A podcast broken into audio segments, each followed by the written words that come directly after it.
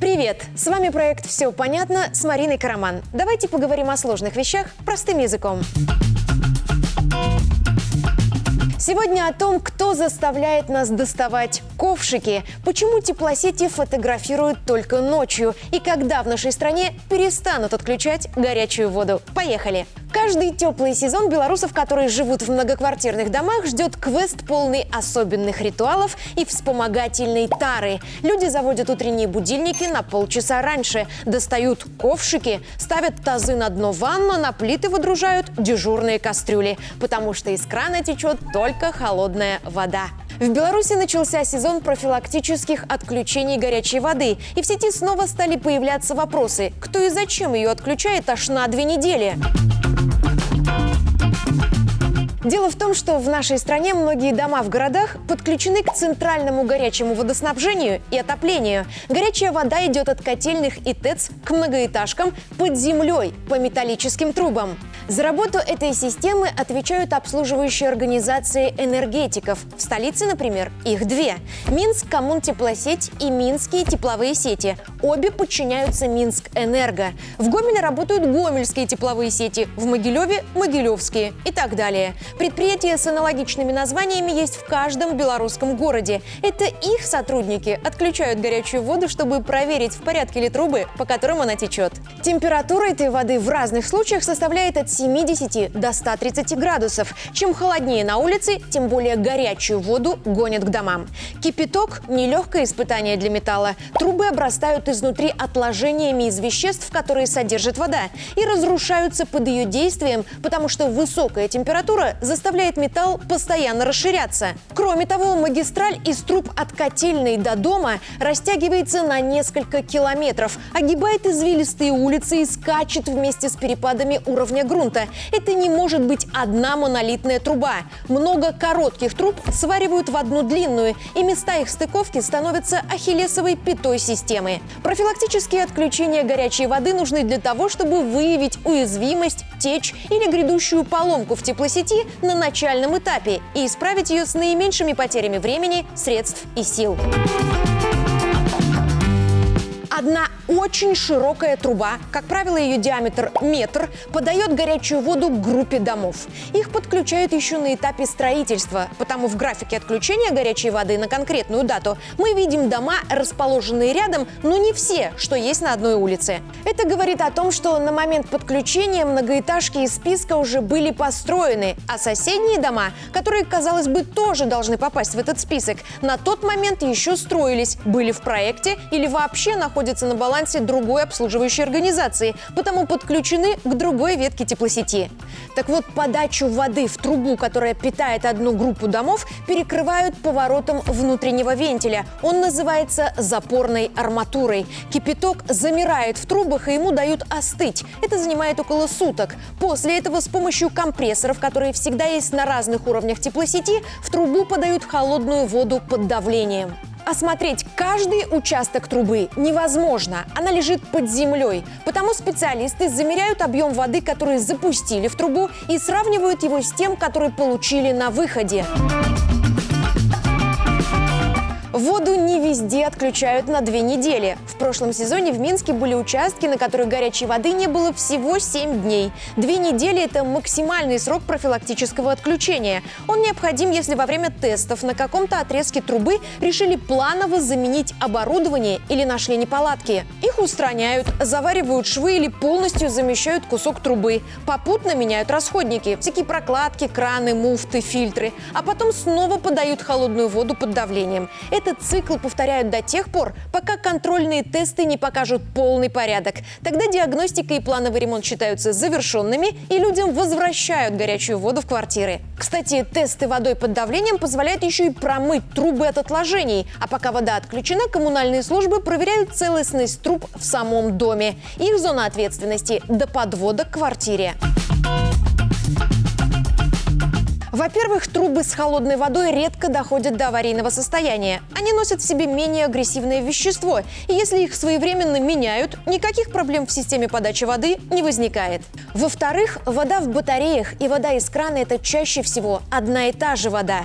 В нашей широте 6 месяцев в году невозможно жить без отопления, и чтобы из-за аварии не пришлось его экстренно отключать для нескольких домов сразу посреди зимы, трубы проверяют летом. Это снижает вероятность порыва взрыва и течи, которые гораздо сложнее устранить в мороз. Если авария происходит на холодной ветке подачи воды, ее можно безболезненно для потребителей перекрыть на несколько часов или вовсе пустить воду по резервным трубам. Отопление отключать не придется, и это не принесет таких неудобств, как поломка в теплосети. Аварии на магистралях подачи воды случаются, несмотря на профилактику, потому что в физическом мире нет ничего, что не ломается. Без профилактики неприятных эпизодов было бы в десятки раз больше, чем случается сейчас. Временные отключения и тесты помогают снизить вероятность аварий до минимума, но не исключить ее совсем. Представьте, в Минске под землей лежит больше 1200 километров теплосетей. Вероятность того, что вся эта паутина постоянно будет пребывать в идеальном техническом состоянии, состоянии невелика, но белорусские энергетики к этому стремятся. Стараются использовать современную диагностическую аппаратуру, проводят описанные выше тесты, потихоньку заменяют трубы старого образца новыми, более долговечными и простыми в установке, и даже сканируют теплосети с вертолета, но иногда трубопровод все равно ломается. Объясню на примере Минска. Обслуживающая организация, например, Минские теплосети, договаривается с МЧС вместе провести аэросъемку трубопроводов. В столице это происходит каждый год, и Минскэнерго всегда заранее предупреждает об этом горожан. На борту вертолета установлены камеры с тепловизорами. На снимках видны повреждения трубопроводов, их теплоизоляции, затопление тепловых камер и бетонных каналов, в которых лежат трубы. Снимать можно только с высоты, которую до этого рассчитали инженеры. Иначе камеры на борту не возьмут нужную площадь обзора. Чаще всего вертолет кружит над городом на высоте около 600 метров. Если снимать в теплый сезон, разница между температурой почвы и воды в трубах будет стираться, и некоторые поломки можно не заметить, потому аэросъемку ведут в начале весны, когда на улице около нуля градусов. Еще один важный момент. Город сканируют на повреждение тепловых сетей ночью, потому что большинство участков магистралей проходят под оживленными улицами. Днем поток машин и людей просто не дают получить адекватные данные. На основании результатов аэросъемки энергетики составляют график планового ремонта теплосетей на ближайший год. А вот это неправда. Плановое отключение горячей воды есть во многих странах. Чтобы в этом убедиться, можно просто вбить в интернет-поиск фразу «плановое отключение горячей воды в Праге, например», и вы увидите график, похожий на тот, что формируют наши энергетики. При этом людей предупреждают, что максимальный срок отключения – 14 дней, но чаще всего специалисты справляются за неделю. Кроме того, воду для проверки целостности труб подключают в Литве и Молдове. Что касается стран, в которых этого не делают, так они просто не обеспечивают обеспечивают своих жителей центральным отоплением. В США и Канаде такого понятия нет вообще. Каждый сам устанавливает себе систему обогрева дома и подогрева воды и сам решает проблемы поломки этой системы. В Испании, Италии, Израиле в каждом доме свой котел или бойлеры в квартирах жильцов, за которые они тоже сами несут ответственность. А где-то в ходу, например, электрические конвекторы. Им промывка вообще противопоказана.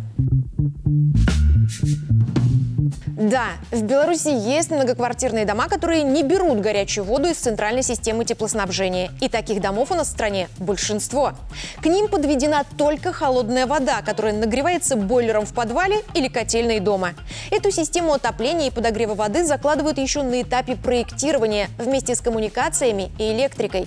В отличие от центральной системы, она закреплена не за энергетиками, а за товариществом собственников или ЖЭСом. Но в таких домах тоже отключают горячую воду для профилактики. Просто в них проверяют работоспособность отопительной системы и целостность трубопровода.